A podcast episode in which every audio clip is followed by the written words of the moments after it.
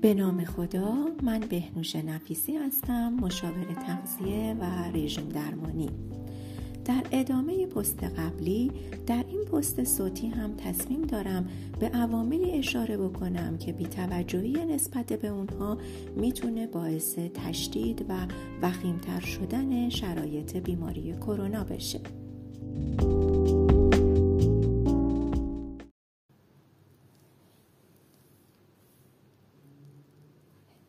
ابتلا به ویروس کرونا در برخی از موارد همراه میشه با ابتلا به یک سری عفونت های باکتریایی. یعنی برخی از افراد به دنبال ابتلا به ویروس کرونا بدنشون مستعد ابتلا به رشد و تکثیر باکتری ها و عفونت های ناشی از اونها هم میشه. این باکتری ها برای رشد و تکثیر خودشون در بدن نیازمند عنصر آهن هستند. بنابراین اگر که شما فردی هستین که مبتلا به کمخونی فقر آهن هستین و برای درمان کمخونیتون از مکمل های حاوی آهن استفاده می‌کنین به خاطر داشته باشین که چنانچه مبتلا به بیماری کرونا میشین در طول دو هفته ای که درگیر این بیماری هستین مصرف مکمل های آهن رو قطع بکنین. چرا که با مصرف این مکمل ها یک محیط, یک محیط و منبع غذایی خوب و غنی برای رشد و تکثیر این باکتری ها فراهم می‌کنیم که همین امر می‌تونه به طولانی شدن روند درمان این بیماری و پیچیده تر شدن عوارض ناشی از اون کمک زیادی بکنه.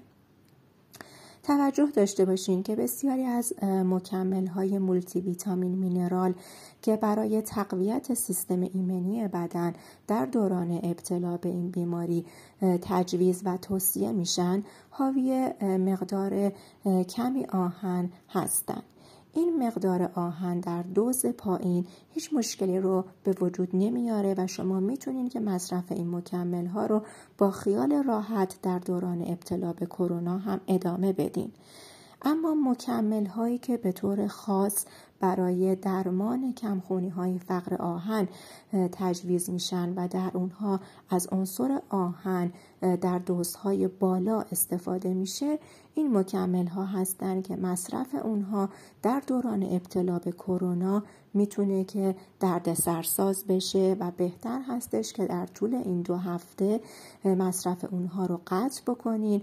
و انشاءالله پس از بهبودی کامل دو مرتبه می‌تونین که مصرف این مکمل ها رو با خیال راحت شروع کنین و ادامه بدین. نکته مهم دیگری که باید بهش اشاره بکنم در مورد ادویه ها هست. امروزه شاهد تبلیغات زیاد و مصرف افراطی و بیرویه ادویه هایی مثل زنجبیل، دارچین، هل و جوز هندی به ویژه در دوران ابتلا به کرونا هستیم. به خاطر داشته باشین که چنانچه شما از تب و صرفه های خشک ناشی از کرونا رنج می‌برین مجاز به استفاده از این ادویه ها نیستین. به خاطر اینکه این نوع ادویه ها می‌تونن حرارت بدن رو بالا ببرن و به تشدید تب و همینطور صرفه های خشک ناشی از این بیماری کمک می‌کنن.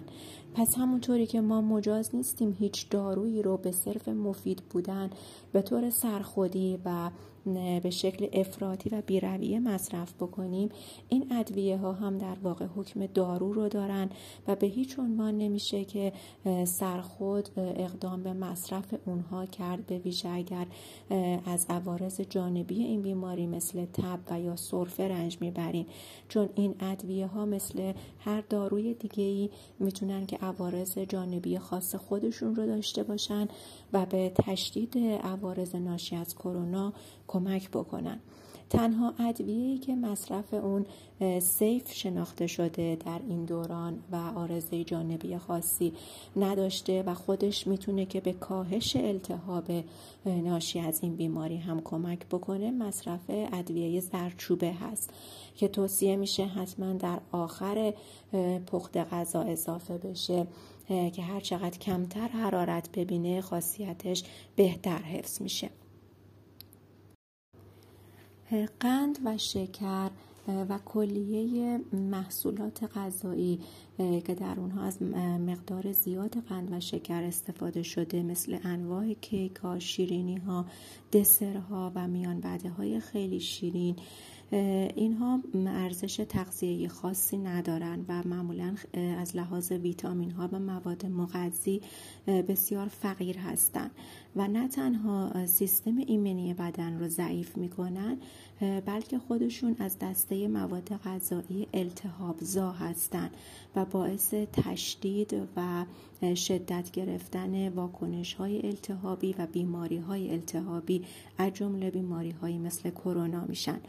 پس توصیه میشه که چه در مرحله پیشگیری از کرونا اگر هستین و چه در دوران ابتلا و اگر که دوران نقاهت رو میگذرونین مصرف این دسته از مواد غذایی رو تا جایی که امکان داره کم بکنین و محدود بکنین و به جای اونها هر زمان که بدنتون نیاز به مواد غذایی شیرین داره سعی بکنین از شیرینی های طبیعی مثل توت خشک، کشمش، مویز خورما و شکلات های تلخ با درصد بالا استفاده بکنین. این مواد غذایی هم بسیار پرخاصیت هستند و ارزش غذایی بالایی دارن و هم می‌تونن که نیاز بدن به مواد غذایی شیرین رو تأمین بکنن.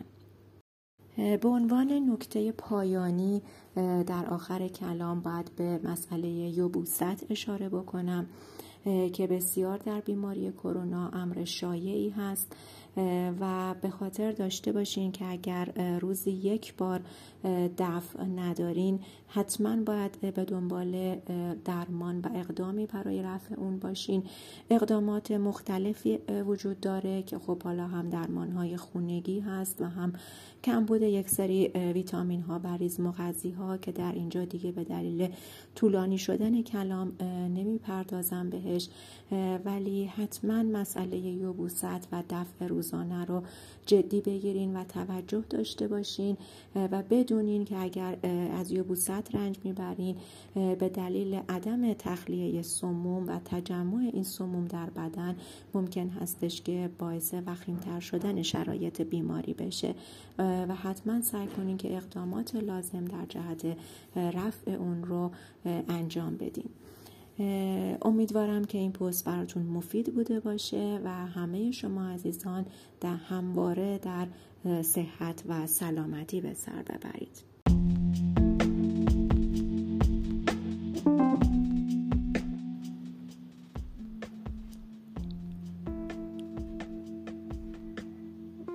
از اینکه تا به این لحظه با من همراه بودین و به این پست صوتی توجه داشتین ازتون سپاس گذارم و امیدوارم همیشه سالم و سلامت باشید.